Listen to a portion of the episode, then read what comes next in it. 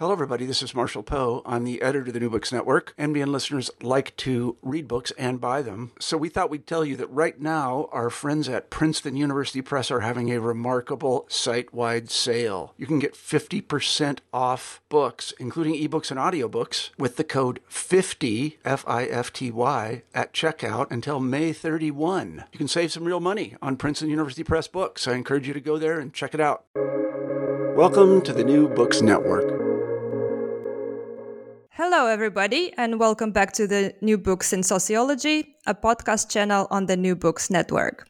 I'm Anna Zhelnina, the host of the channel, and today we'll be talking to Joanna Florea, Agnes Gagyi, and Kerstin Jacobsson about their new book, Contemporary Housing Struggles A Structural Field of Contention Approach. This book was published in 2022 by Palgrave Macmillan, and it's available open access. Uh, so, Joanna, Agnes, and Kerstin, welcome to the show. Thank you. Um, so, we'll start maybe this interview by just uh, a, f- a series of short introductions by each of you. So, Joanna, why don't you tell us a few words about yourself? Hi, and thank you for the invite. Uh, I am a sociologist looking at uh, processes of uh, uneven development that uh, involve uh, Romanian cities uh, in the past decades. And for this book project, um, I did the research part in Bucharest, where I spend most of my time. Agnes? Hello, my name is Agnes Gagyi. I am a sociologist. Uh, I used to look at social movements uh, and their relationship with the region's uh, long term world economic integration. And for this project, uh, I did the fieldwork in Budapest. Thank you. And Kerstin? Yes, I'm a professor of sociology at University of Gothenburg and um, social movements and civic activism are among my research interests. And I have, for the past 10 15 years, been leading several research projects together with local scholars in Central and Eastern Europe on social movements and civic activism there. And maybe I can just briefly say that initially my aim then was to challenge a little bit the then dominant narratives of the weak civil society in the region, and more lately, the ambition has been to develop lessons and insights from studying Central and Eastern Europe that can travel to other contexts. Wonderful. And thank you all for being here. And thank you for the book. Uh, uh, I've been really looking forward to someone writing a book like this. So I'm really excited, excited about having this conversation with you today.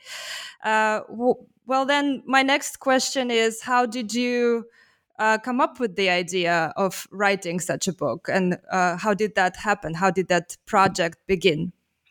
Yes, we have for the past four or five years collaborated in a research project uh, on housing challenges and housing activism in Central and Eastern Europe. Actually, we compared three cities in the larger project. We included also Vilnius and Budapest and Bucharest. And early on, we saw the need for what we see as an integrated view on mobilization, moving beyond uh, the focus on singular movements or instances of contention. Uh, to see the variety of types of activism, but also the variety of relationships between actors. And um, we also early on saw the need for a context sensitive approach, taking the structural context uh, very seriously. And then also to follow the field of contention for a longer period. So we started our focus um, on housing challenges and activism after the financial crisis of 2008, which affected this, these cities very harshly.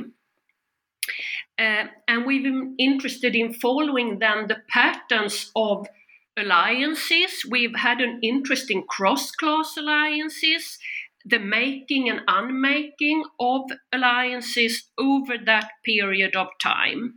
And one more thing we had one concern with the existing literature on housing mobilization following the financial crisis because we found that it was very much focused on progressive activism, left, uh, new left forms of solidaristic action, while we saw the need for developing an analytical approach that could capture the ideological complexity we saw in our case studies, including also more right wing uh, forms of articulation of, of the housing uh, questions. So these were a bit our motivation, and we worked together for quite a few years now. Wonderful. And uh, what about these two cities? So why Bucharest and Budapest? And what makes this these two cities so interesting uh, in terms of housing and social movements? And how are they different from other cities in Europe? And maybe what are the potential similarities?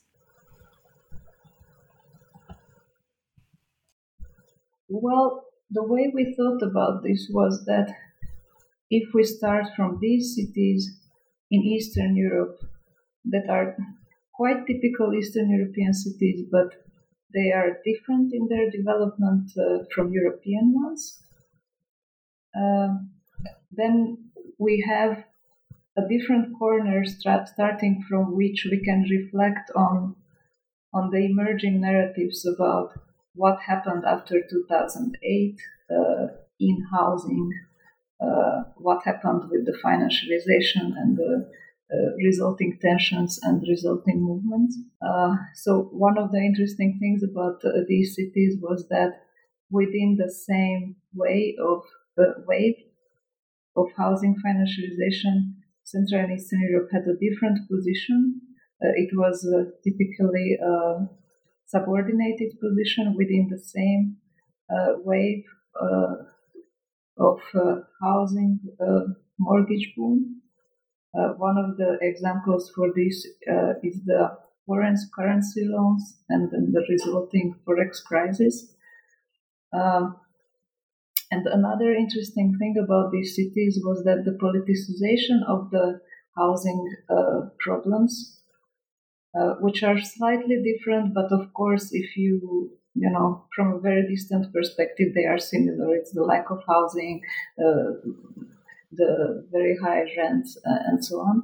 Um, when you look at the politicization of the tensions, then you see um, different patterns. For instance, the politicization of the housing debt problem uh, in neither of these countries happened uh, decisively by the left, but rather around central right, uh, right uh, political frameworks.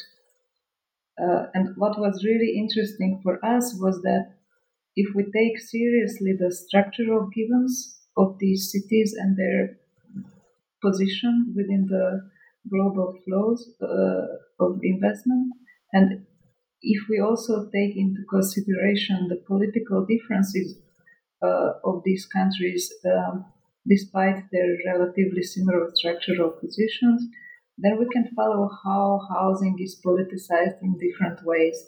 And that's why it was so important for us, as Kerstin mentioned, to look at the whole field of uh, housing mobilizations, not just take one or the other movement group and follow it through, but look at how all the moments of politicization uh, and their trajectories move through this uh, relatively similar uh, structural position that is still specific within uh, the European context, uh, and then what kind of politicized um, forms they create or where where are the moments where they don't create politicized forms out of the same tensions that elsewhere uh, breed uh, political movements?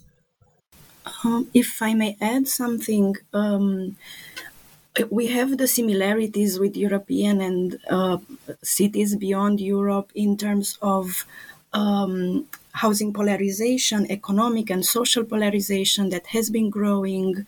Uh, also, a lack of affordable housing for increasing uh, number of people.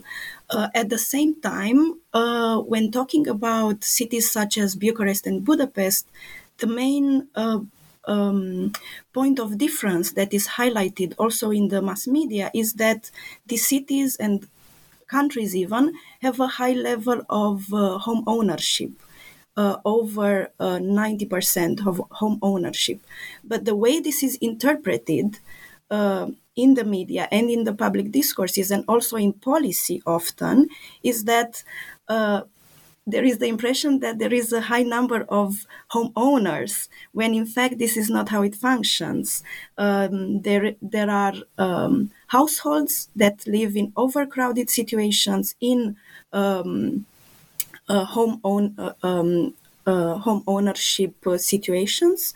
Uh, we have many precarious homeowners um, in a wide family or family network of 10 or more people. There is only one uh, actual owner of the house or the flat. So it's important to to um, explain this concept that has been uh, very much used in the in the past uh, 10 years since the crisis especially Thank you. Uh, and my next question is about your empirical methods and uh, the sources, uh, the data sources for the book, because it's such an empirically rich book. It's very interesting to read just basically for the facts. But so, how did you collect all this, and what was your strategy? Uh, so one of the um, one of the first paths was to uh, connect uh, various forms of contention uh, with structural transformations that they address or that they are structurally linked to. Uh, and in order to do this, we collaborated with uh, colleagues on the ground, local researchers um, that have engaged previously with these topics. And together we, we synthesized uh, studies of history of urban transformations, we synthesized uh, studies on housing policy and household credit policies uh, in the last, especially in the last three decades, but going back uh, five decades uh, even. Uh, then, uh, together with these local researchers, also looking at the effects of the post crisis, post 2008 crisis so in detail. So uh, we want to mention some of our colleagues and uh, to thank them, um, naming uh, Mihail Dumitriu, Enikő Vincze, Ioana Vlad, Veda Popovici, uh, Zsuzsanna Pósfai, Csaba Jelinek, George Zamfir, András Vigvári, and, and others uh, as well. And we are thankful to them. So this was one path uh, the other uh, was uh, being close to uh, groups uh, mobilizing for uh, the right to housing. And both Agnes and me have been in contact since the, um, the mid or late 2000s with such groups. also, with groups that initiated or were talking about initiating housing cooperatives or struggling against evictions and this prolonged contact gave us um, access to intensive participative observation. We were able to follow events, to participate in events, in meetings, uh, uh, to uh, be close to the public communications of these groups, uh, and also access to interviews. So we did interviews with these groups. This is the third path, let's say. Um, we did interviews with uh, organizers, participants in these groups, but also with uh, NGO workers, with experts, with politicians, public authority figures uh, whose work was somehow connected to what the uh, mobilizations were struggling against or for. Um, so, linked to the tensions that these mobilizations addressed. And just to give you an idea, uh, the main uh, movements or mobilizations that the interviews uh, focused on in Budapest were uh, debtors' struggles, uh, leftist housing groups, um, co housing and collaborative housing um, forms of organizing. Uh, whereas in Bucharest, the main mobilizations that the interviews focused on were leftist housing groups, uh, labor union organizing that were addressing issues of housing costs, um, as well as later on uh, participants in anti austerity mobilizations and even more recently in anti corruption mobilizations. So um, these were the main groups that we uh, um, targeted for interviews. Um, but we also followed uh, and mapped other uh, movements and mobilizations that these interacted with or didn't interact with, but were placed together in the same uh, structural tensions and problems. Thank you. Uh, and um, I think this empirical material is very fascinating. Just reading about it, like I said, is um, is is is really interesting but then you have this really kind of clear theoretical ambition in the book as well. You even have it in the title of the book uh, the main concept that you're working one, uh, with the concept of the structural field of contention and i would like us to talk a little bit more about that. So what what what is it? Uh, what were your theoretical inspirations? How, why is this concept unique? How is it different from uh, other theories of fields in sociology that are out there. And maybe you could also add a few words on the benefits of the comparative approach. Why does this concept work so well with your comparative design? Yes. If we start a little bit with our ins- roots of inspiration, we are loosely inspired by the dynamics of contention approach that McAdam, Tarrow, and Tilly developed in the sense that we too are interested in capturing the complexity of contention and the multiple processes and mechanisms at play in mobilization and contentious action. And one of the lasting legacies of that tradition, I think, is the focus on relational mechanisms in social movements and social movement alliances, uh, which has been developed then in the field approaches that has gained salience, uh, where there are different attempts to combine social movement theory with field theory. But um, we see some problems or difficulties with the more closely Bourdieu inspired field conceptions that have dominated the field. The Bourdieu inspired conception of a field carry a lot of assumptions. One of them is that there is a distinct field logic based on doxa in Bourdieu's sense shared rules of the game. And we also see a clear risk in this resulting in a reification of the field as such and of a field logic. Uh, leading authors almost to have to project an inner logic of the field. And just to give one example that's been quite prominent for some, some time, it's the strategic action field approach by F- Fligstein and McAdam, uh, where we see this reification of the field uh, very clearly, but also their approach is very strategic action uh, oriented as is common actually in American social movement theory generally.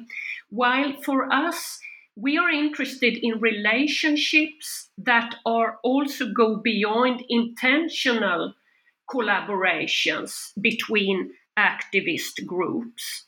And in contrast to Bourdieu, we are more interested in the empirical relations between actors.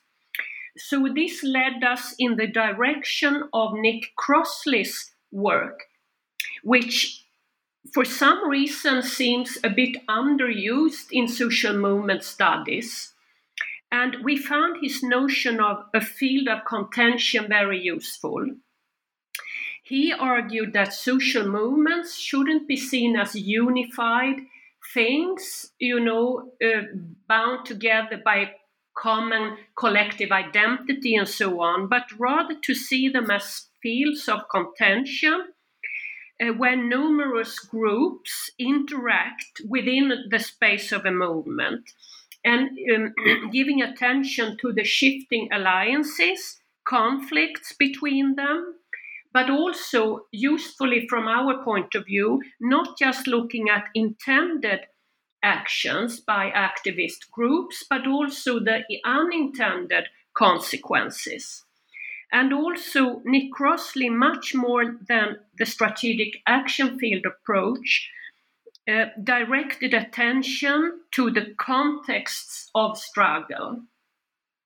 So we got inspiration from this approach, but then we developed our version or our own approach, which we call, as you said, the structural field of contention approach, where we embedded the study of contention even more closely in the structural context. And here, the main difference between us and Crossley is that we see the structural factors as elements of the field. And our analytical work is really about tracing the connections between, between actors, but importantly also between actors and the structural contexts. As Joanna said, uh, through, for instance, the structural tensions they address, but also the structural tensions they are linked to without explicitly addressing them. So it's an analytical work uh, we do. Yeah. So, and we see those structural tensions as both producing the conflicts uh, that actors act on, but also those structural positions shapes the relationships and the type of alliances or lack of alliances that develop. But despite our focus on the structural context, we also uh, stress the importance of focusing on more contingent factors like shifting political alliances we also don't want to have a structurally determinist view of uh, agency and mobilization. So we, we also give uh, attention to the collective agency of actors, but we see that that agency is uh, conditioned in various ways by the structural location and positions of actors. Yeah, and you also asked about the comparative approach. Uh, we think it's very useful because we can see that despite the similarities here between uh, the structural position of both cities in a global economic order, we see differences between the types of uh, action that develops. Uh, certain actors mobilize in one context and not in another. Certain alliances develop in one context and not the other. And also, we see that certain issues are politicized in one uh, context, but not necessarily in the other. So, we think that we offer a framework for comparative analysis of contention across social contexts. And speaking of context, um, it seems to me that for your work, uh, this historical context is very important, right? Uh, you start by introducing the importance of the 2008 uh, economic crisis, but then you go on to really talk about the longer history of both cities and of the tensions and struggles in both cities. So, why do you think this is so important to go back in history and look at this um, kind of longer term development as well? Uh, for example, if you uh, if you want to understand how uh, mobilization for housing rights in Bucharest play out today and in the past uh, decade, uh, one has to look at how this came to be. And this came to be uh, in response to uh, evictions from uh, buildings that were restituted. And this process of property restitution uh, is foundational for these mobilizations. Uh, these evictions started in the in the mid early mid 2000s. Um, property restitutions meant um, a form of privatization of state housing back to uh, le- pre 45 landlords um, or to buyers of uh, property rights. Uh, so, in order to understand this, one has to look at uh, what happened uh, before 1945, who were those uh, owning these properties, then to look at the uh, processes of nationalization in the 50s that transferred uh, these large properties into state property and then redistributed them towards state sten- uh, tenants. Uh, and when the reg- regime change came in uh, 89, these properties had tenants in them. And when they were privatized uh, through restitutions, they were privatized with tenants inside them. Um, and this also, if, if we think, why was this um, uh, nationalization process possible and uh, why did it had support is because before 1945 a property was uh, very unequal. So uh, large properties were in the hands of few, while a huge um, a part of the population didn't have access to property at all, and housing conditions were very, very poor. And again, we ask uh, why this happened, and this is linked to uh, Romanian Romania's um, role as a grain exporter, uh, as a, a a prime material exporter in the 19th century and early mid 20th century. So uh, its place in the global economy was at such that um, the structure of property uh, came to be and had a, a long standing. Um, so um, uh, uh, this is one example. The other example is if we try to understand um, the debtors' mobilizations in Budapest uh, since the crisis, we have to look at um, who are uh, who who is the constituency of this uh, mobilization, and these are income groups in the low to middle range that didn't benefit from privatization gains after 89 that uh, received only very limited state support in the 70s and 80s and going even uh, uh, further back they were from uh, modest backgrounds and even poor backgrounds before the, the 70s. So it's a long history of um, a group that didn't have any access to state support for housing, but they came to access or they came to try to access housing through home ownership and becoming indebted. Uh, so both of these examples are linked to um, a structural housing shortage especially for the lower income groups, which are quite the majority of the population in these territories. And this goes back a long time. we looked uh, back until the 19th century and saw this uh, deep structural housing shortage.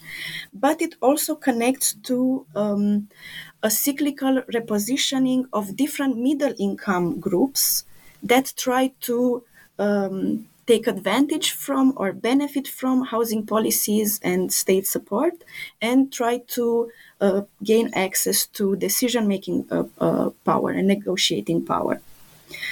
Um, then there is one uh, important aspect that um, I want to mention a long term unequal access to property and to housing for persons of Roma ethnicity in both our contexts, but especially in the Romanian context where Roma population has been in slavery for several uh, centuries. And when slavery was abolished, there was no um, uh, no form of uh, reparation through property or even money. So this was a long-term um, uh, limited access to any kind of property and even to uh, any kind of well-being that the the uh, regime change from 45 to 89 uh, didn't ma- manage to completely balance or hardly manage to, to balance. Uh, and this is why, in the Romanian case, um, Roma groups were the first to politicize housing uh, beyond an issue of humanitarian aid or charity. So these are uh, very strongly related. Uh, then something interesting you don't see a classical tenant movement in our two cases and we we can ask why does this happen? So again it's a it's long-term histories of property then uh, the massive um, state construction endeavor uh, between 45 and 89 um, with its own problems and contradictions and then overlapping with privatization through uh, um, right to buy uh, processes uh, since the 90s. Um, and this led to uh, this uh, regime of property and home ownership that I told you about at the beginning. So, a sort of fragmented uh, property regime with uh, small landlords and large households that own maybe one or two uh, apartments or, or homes in uh, poor areas or poor uh, rural areas, for example. Um, but but there are the issue of rent is still addressed in both our cases but not in this classical tenant movement way that you would expect maybe so um, uh, housing costs and rent costs are politicized in the Bucharest case as an issue of uh, living costs compared to incomes, and it's taken up by the labor union um, uh, mobilizations. Uh, whereas in the Budapest case, uh, we saw several forms of tenant organization uh, st- still active in the 90s still trying to be active in the 2000s, but then their power being eroded by waves of privatization and by national level political decisions. And maybe later, uh, Agnes, you want to, to um, tell more about that. But yeah, these are all connected to um, long term histories, uh, long term cycles of integration into the global market and the global financial market um, and also linked to the role that these cities and these countries have in these um, global processes. Uh, and of course, as as we already mentioned, uh, the most um, recent cycle that affected these cities was the post 89 cycle of privatizations and creating of the real estate market and household credit market and then the intensification of uh, the effects of this privatization with the 2008 crisis and even more recently with the covid crisis and and the rising costs. And i i didn't I started with examples because I think that this is how we came to look at uh, long term processes. Because um, when we started to look in depth at the groups active uh, around the issue of housing uh, after 2008, and we started to look at um, their claims and how they came to be. Um, we realized, and we realized we had to look um, behind and and go back in time. And this is how we could explain for example um, some alliances that were formed in the bucharest case uh, between housing rights uh, mobilizations and mobilizations for heritage protection. And then they broke up after the crisis because of fighting over restituted buildings so, and also asking why uh, debtor uh, mobilizations in the Budapest case uh, uh turn towards uh, right political positions and not left, as as uh, my colleagues explained. So, if you want to add anything, Agnes maybe we'll get uh, some more time to discuss it in a, a, bit more details for the two cities. But um, I think in the book you really make a very good job of showing this development, like throughout history, how uh, the contemporary struggles are connected to the past. But to maybe just summarize it once more for our listeners, so what are the main urban problems um, that you talk about in the book, and who are those movement players, right? Who are what are the social movements doing about these problems? Um, maybe a few empirical examples would also be good. Uh, so to, to sum up, uh, at the macro level, the main problems uh, we look at are uh, this long-term t- tendency is towards un- uneven development, which lead to a systemic lack of housing, and then uh, the the cycles, global cycles of housing commodification and financialization. The fact that housing is exposed to uh, fluctuations of uh, financial markets and um, uh, investments. This translates at the local level into severe housing uh, poverty for a rather large low income strata, which faces risks of eviction, of homelessness, uh, which is forced to look um, into informal housing arrangements in order to survive, or which is forced to disconnect from utilities because uh, it can no longer afford the costs. At the same time, um, what happens at the local level is that um, the low to middle income groups have an increased uh, difficulty to access housing despite having a stable income and they are pushed towards uh, indebtedness.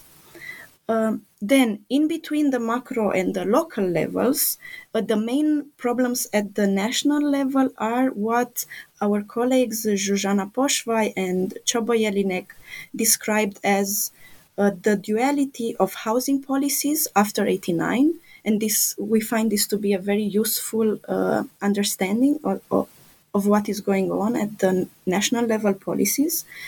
So, what does this duality of housing policies mean?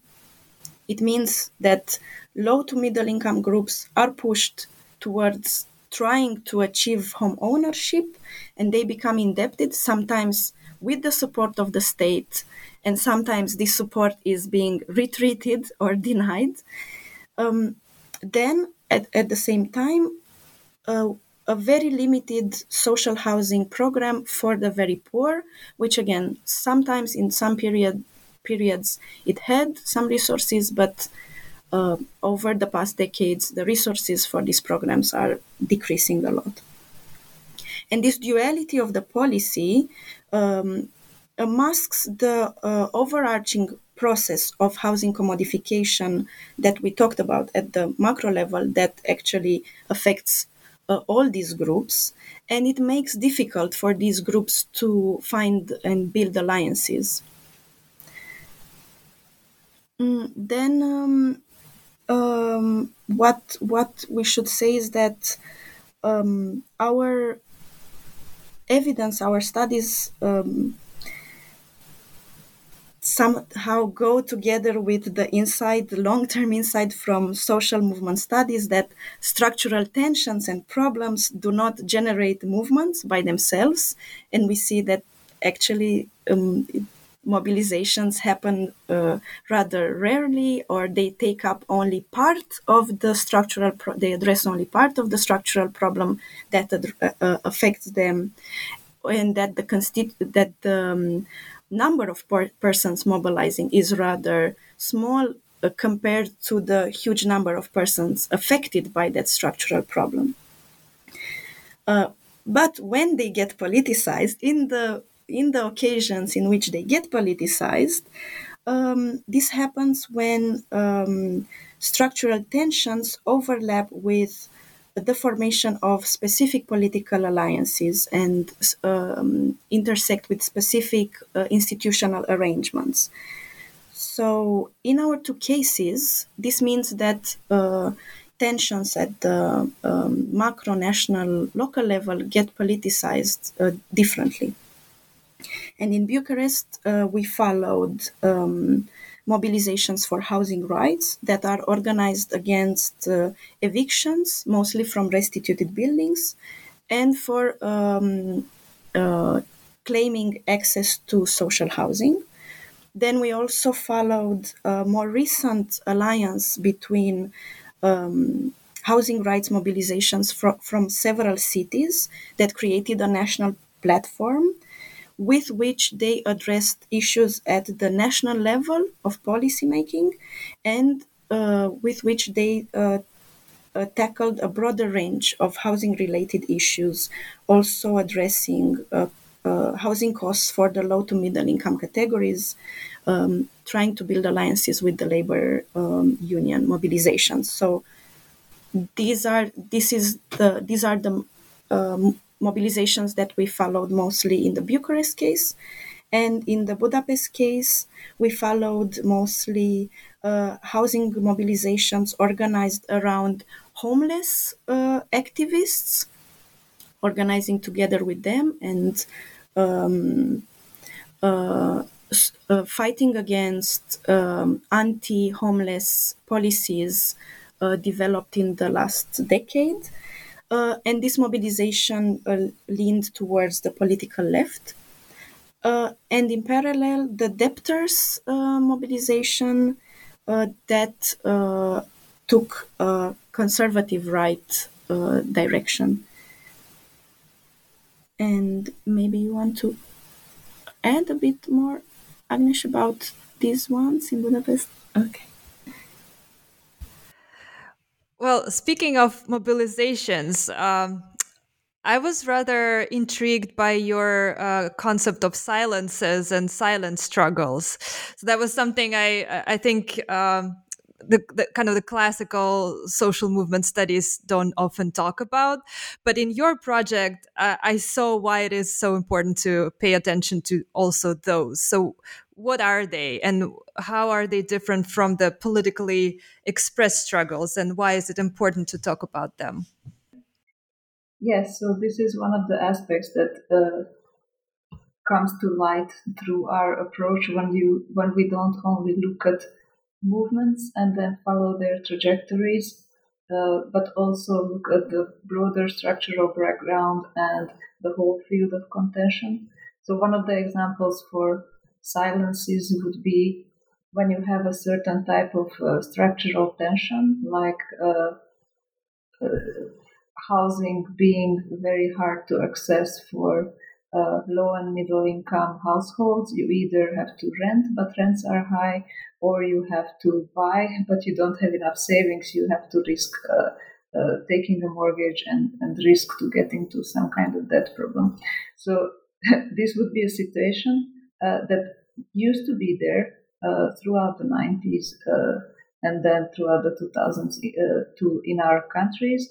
But before the big crash of 2008 of the forex debtors, it, it wasn't in the air as a as a political problem. Nevertheless, it was there as a problem.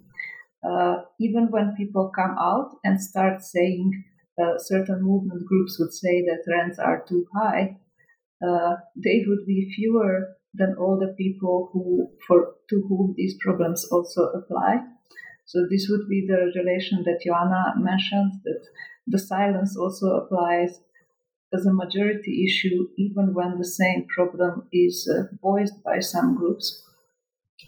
And then what we call silent struggles were instances where people actually struggle quite actively with that situation and produce completely creative uh, solutions to it. And it's, you know, they, they know this as a problem, uh, but politically it remains silent. So, one example would be uh, those people uh, who, in order not to have to get into debt or not to have to pay those very high rents, they move to very urban areas and set up uh, informal uh, dwellings there.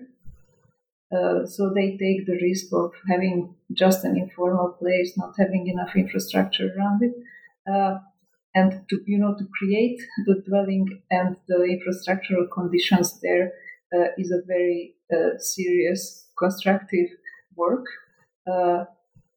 they even say that they do this in order not to not to have to go into debt uh, like the rest of their uh, acquaintances have to. Uh, so it is also stated that this is a, a an active uh, stance on their side. But in terms of uh, translation to polit- the language of any kind of political infrastructure, uh, this problem is silent it is not discussed. And then just to get back to this example that Joanna was mentioning about the uh, late 80s uh, tenants movement in Hungary, uh, you can also see how the structural change itself can change the relation between uh, the political voicing and political silence about the same issue. So in the 80s, uh, by the end of the 80s in Hungary, uh, you were already allowed to create uh, associations, and an association for tenants was created by quite well positioned, well educated tenants uh, in Budapest that represented tenants uh, against the state uh, institutions that were managing state apartments because they didn't manage it too well. They were always, you know, repairs were delayed uh, because of the generic lack of public funds, because of uh, the large public debt problem uh, of the era. And so, so they were mobilizing tenants. They grew quite fast to a few thousands uh, in a short period of time. They were mobilizing tenants to to fight for these state management companies to manage their apartments better. Uh, but on the one hand, even though they mobilized successfully, they even won lawsuits. Uh, they couldn't create the funds that were not there because of the state debt. Uh, you know, state funds going rather for debt service uh, rather than going for any kind of internal investment. And on the other hand, the privatization soon started, and it was exactly those better positioned tenants who started the association who were the most interested to privatize uh, their apartments with larger benefits to themselves. Uh, and this very soon created a split within the organization, and also, uh, you know, throughout time it um, uh, it fell apart. Um, so I, I think this uh, example also, also shows how this silence or political expression are not qualities of certain type of problems or qualities of certain type of movements, but it is part of how the relationship moves. And our idea is that when you want to look at how housing problems are politicized by movements, you have to look at the whole field of these moving relationships and not only the moments of silences or moments of political expression. And if I may just add here, this is one of the benefits we see with our approach. Social movement scholars who just focus on the mobilization and the phases of mobilization, they see the tip of the iceberg rather than uh, the low visibility uh, conflicts that may burst into politicization at a later phase. And we sometimes get the question how do we methodologically uh, discover uh, these silences? But there again, our comparative approach has been very useful, as uh, Joanna and Agnes has um, have illustrated to see that a certain issue gets politicized in one context and not the other, like homelessness uh, is one of those examples. All right. Uh, this is extremely interesting. Um, and um, another aspect of your project that I thought was really interesting, and I would like us to talk a little bit more about it, is the ways inequality and diversity play into these struggles. So, talking about class, ethnicity, and also political ideologies. So, how do they feature and in and shape uh, the housing struggles that you talk about?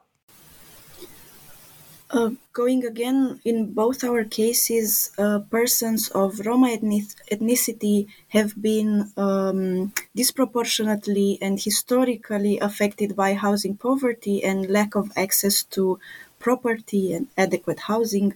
So, um, in the Romanian case, um, this led to housing being politicized first by uh, Roma rights groups, but it also led to uh, the leftist uh, housing contention to have a very strong anti racist character and to always think back to this issue. And this is why um, Roma women are very active and have been very active through the years in this uh, anti eviction mobilization and collaboration with Roma NGOs have, has been always there, although the, the, the group's forms of organizing are not uh, very similar. It, it, this is not uh, most of the leftist housing contention groups do not have the form of NGOs, uh, but still they they work together, especially with Roma rights NGOs and lawyers organizations, for example. Um, and alliances are also built starting from anti racist positions. So, when a huge eviction happens, for example, um, a call out calls for um, solidarity are often picked up by Roma rights NGOs, and this is how um, further alliances uh, start developing.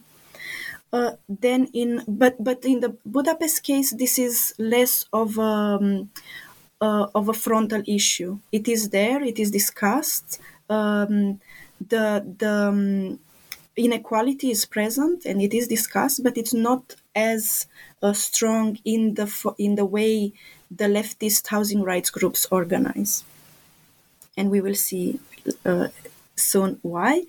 Um, and this is linked to how a class is uh, uh, playing out in both our cases because in both our cases there are efforts to we see efforts of building cross-class alliances in the housing struggles in the leftist housing struggles.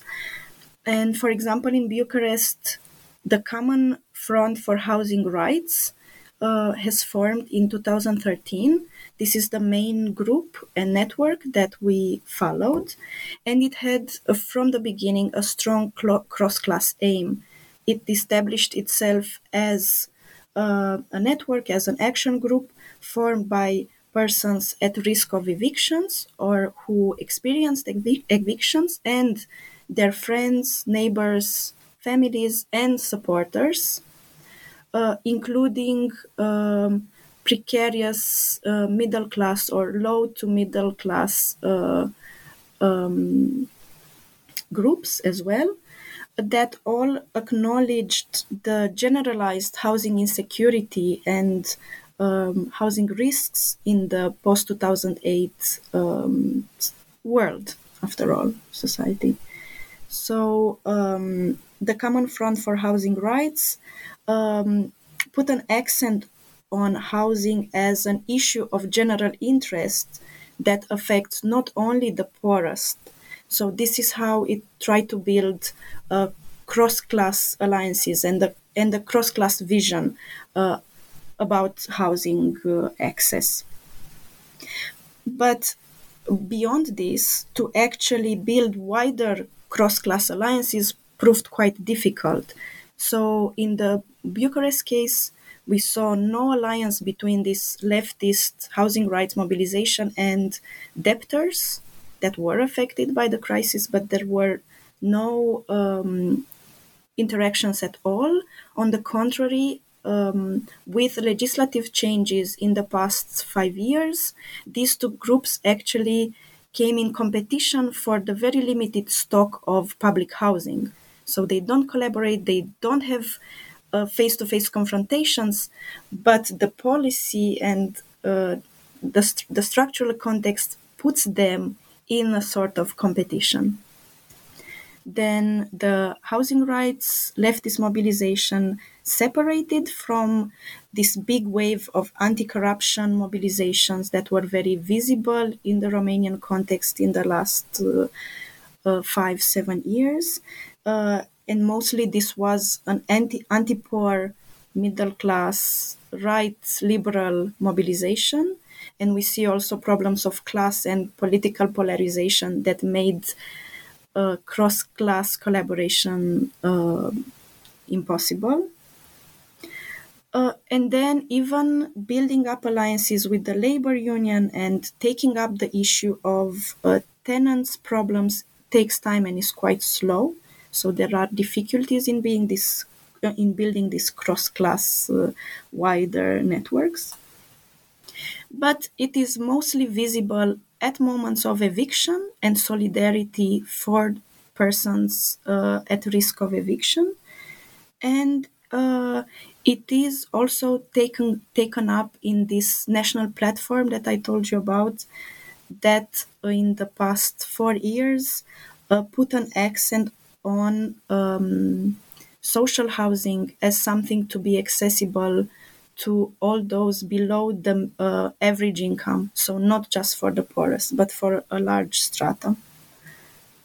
Okay, so this was the, um, the Bucharest case. And in the case of Budapest, um, in 2009, the group called The City is for All was formed, and it again had a very strong cross class principle, it was built around uh, homeless activists and it had the principle that these should be the persons representing the group and its claims, and all the educated middle class, lower middle class activists should um, make space for the homeless activists to come first.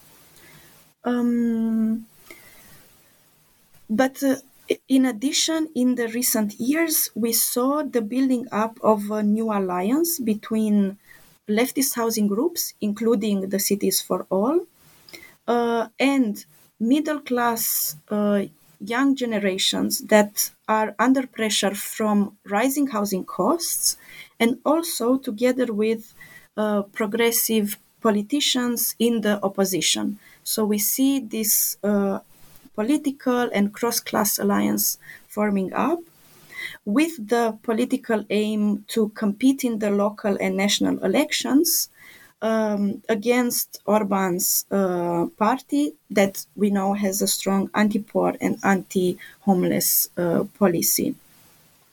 So uh, this is also not um, very gentle alliance. It also has its contradictions, and in addition, there are also difficulties in building up alliances with the debtors' mobilization.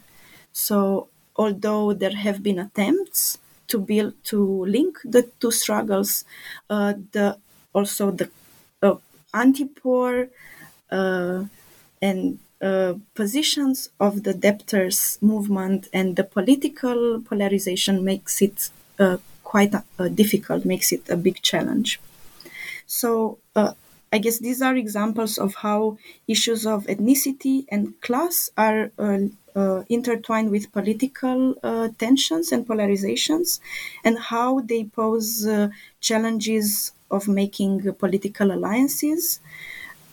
Also linked back to this duality of housing policies after 89 that we talked about. Uh, this is a, extremely interesting, and I hope we convinced our listeners that they should go and read the book for this very in-depth uh, analysis of your rich empirical material.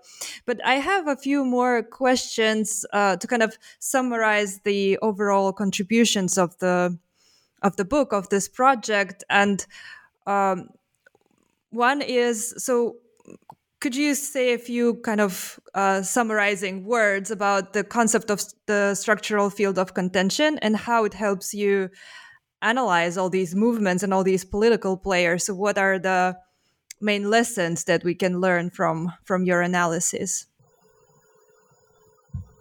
Yes, so maybe I will just um, highlight some of our main conclusions that are on on the level of this whole field that we couldn't have seen otherwise uh, to illustrate this.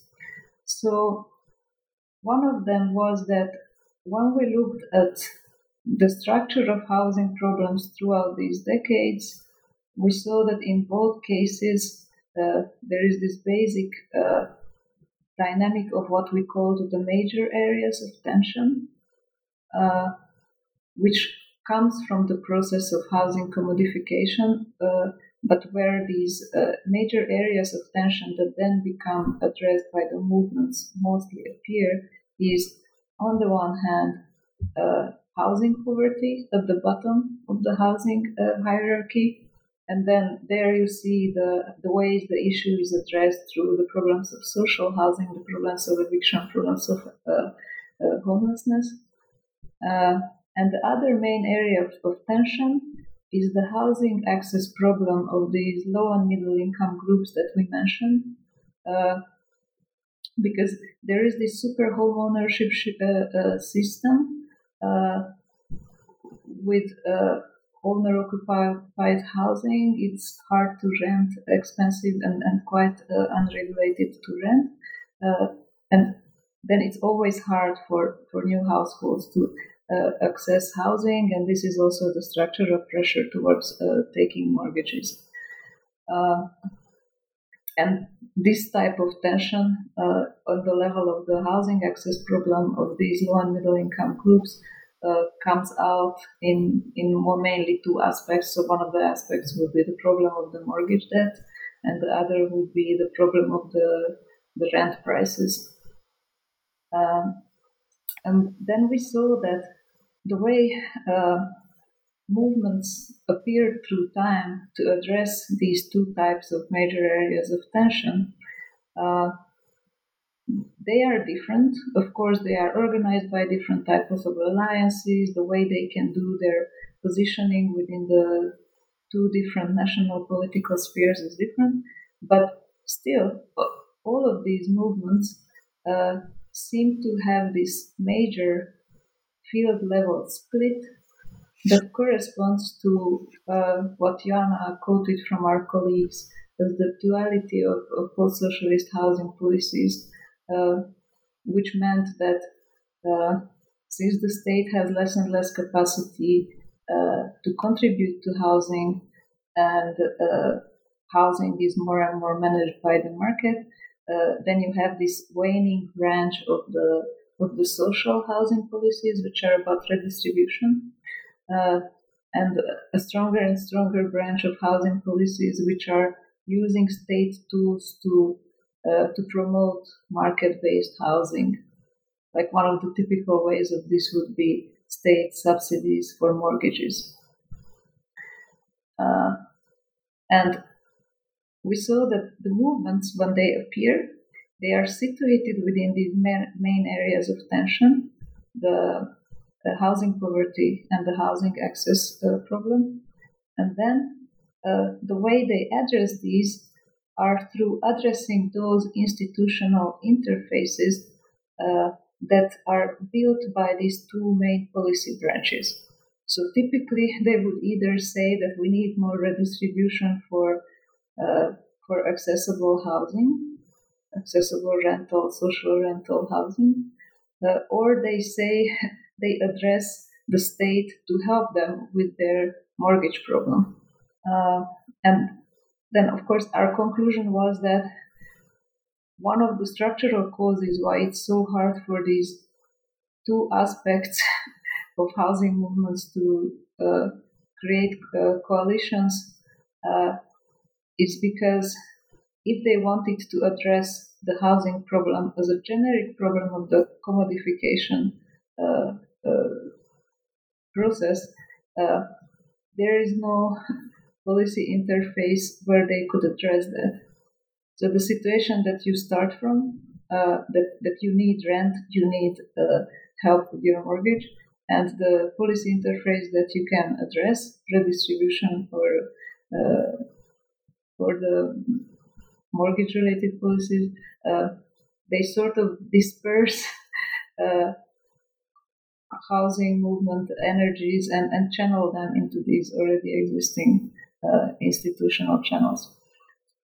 And another uh, main conclusion that we found, and it came out completely from the empirical uh, research, but it was quite illuminating for us, um, was that in each and every case uh, that we saw of the politicization of housing, uh, it was not only the people directly affected by the problems who were participating, but there was always some kind of middle class expertise, activist expertise that was doing a very active translating job uh, that that translated those experiences and and everyday problems on the level of some kind of uh, policy interface or political interface again. So to translate it into some kind of claim that can be interpreted by some kind of existing political institution as a claim, as a political claim.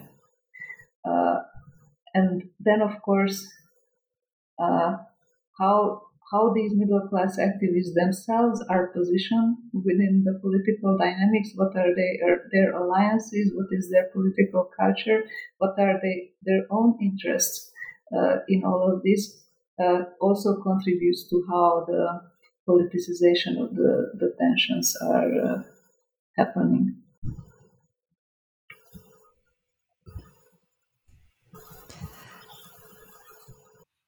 Thank you. Uh, and what about the contributions of your book to different uh, subfields of sociology? Because uh, I can see a contribution here to, to social movement studies, urban research, or urban policy research. So, how where do you see your project? Yes, as uh, a group of authors, we have one foot in social movement studies generally and one foot in urban studies. So we have wanted to make a contribution to both fields. Um, the interesting field approaches has been more prominent in social movement studies generally, and here I think we offer a, a unique um, uh, approach, analytical approach, and embedding the analysis firmly in the structural context and finding ways of actually carrying out such an uh, analysis um, that enable us, us to capture both the social and ideological complexity of contention. And we study on housing, but we would be very happy if some authors in the future would use some of our ideas for studying other forms of social contention. For instance, economic grievances and protests, trade union activism, strikes, and so on, and possibly other forms of so- social contention we also think we offer a framework, not a strict framework, but a rather flexible framework for meaningful comparative analysis of social movement and patterns of social movement uh, mobilization and alliances across contexts. And in relation to housing and urban studies, of course, there the structural focus has been part of the analysis all the time. But here I think we give a distinct contribution because we explicitly try to unpack those general abstract concepts such as neoliberalization, uh, gentrification, financialization, and their the responses by social actors to those processes by adding much more detailed knowledge and nuances and also by our approach to, to do this analytical work of linking and connecting actors and their grievances and mobilization to the structural tensions and conflicts on which they act. So, our approach allows us to, to, to see more nuances, but also a wider scenario um, scenarios of uh, alliances, for instance. We, we look at alliances, the absence of alliances, we look at uh, mobilizations, the absence of mobilizations, we look at parallel mobilization by groups who act on the same structural conflict but doing it without having context and also framing their claims in ideologically very diverse terms. So, uh, yes, our hope is to give a contribution to these various fields, and uh, yes, hopefully to see uh, someone taking up some of our ideas to pursue other empirical research because we have really wanted to develop an approach that is useful for context sensitive empirical research rather than an abstract theory on fields, for instance. Exactly. This is uh, very important in your book, and it comes through that you are very context sensitive. But I've been saving this question for last, the one that I'm personally very interested in. And this is what can research conducted in sort of the Eastern European uh, part of the world how can it what can we learn from it what can other regions and cities learn from from your projects and from your uh, conclusions yes who is starting okay we i think we have different answers to this but um, one that i'm I find uh, useful, apart from what I just said about uh, offering a framework for comparative analysis, uh, a framework that can capture both politicization and silences. I think it's very important for sociologists and to be able to understand both progressive and non progressive responses to crisis, because this is not unique for Central and Eastern Europe. I can see in my own country uh, right wing neo nationalist uh, groups and also political party gaining salience in Sweden. And I see sociologists struggling to understand those. So I think we offer by by our class sensitive approach, we also take into account the rural urban cleavage, which is very salient in many countries, including my own, Sweden.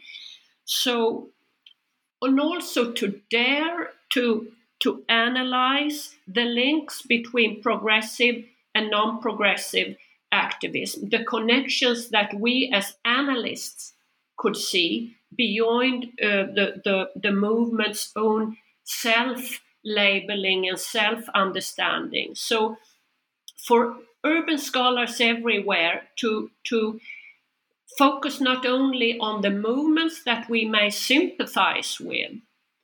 Uh, and maybe you can say something more about that, Agnes. I think you've done great work on Hungary to understand some of those more right wing uh, groups. Would you like to add anything, Joanna? Maybe, maybe to say that um, uh, this this type of approach and this type of research is also useful for movements themselves. We, we thought about this, uh, especially that movements themselves do, do uh, research in order to understand their own context. So I would uh, encourage in the same directions to to look at long-term socio-historical processes and context in order to understand um, what's going on around and to be aware of how uh, public policies at the national level lead to separated trajectories for different socioeconomic groups that try to uh, access public services or, or public rights. So not only housing but different different uh, forms of public services and social rights and uh, to, to be aware that um, policies uh, sometimes lead to this separation of groups and separation of trajectories and uh, research uh, for and together with movements can help to understand this and how to bridge uh, these separations. Well, thank you very much for your time and for this very interesting conversation. And congratulations again uh, with the book. Uh, it, it, I'm sure it will make a great contribution to all the fields of research that you work with. And best of luck with your next projects. Take care. Thank you. Thank you. Thank you.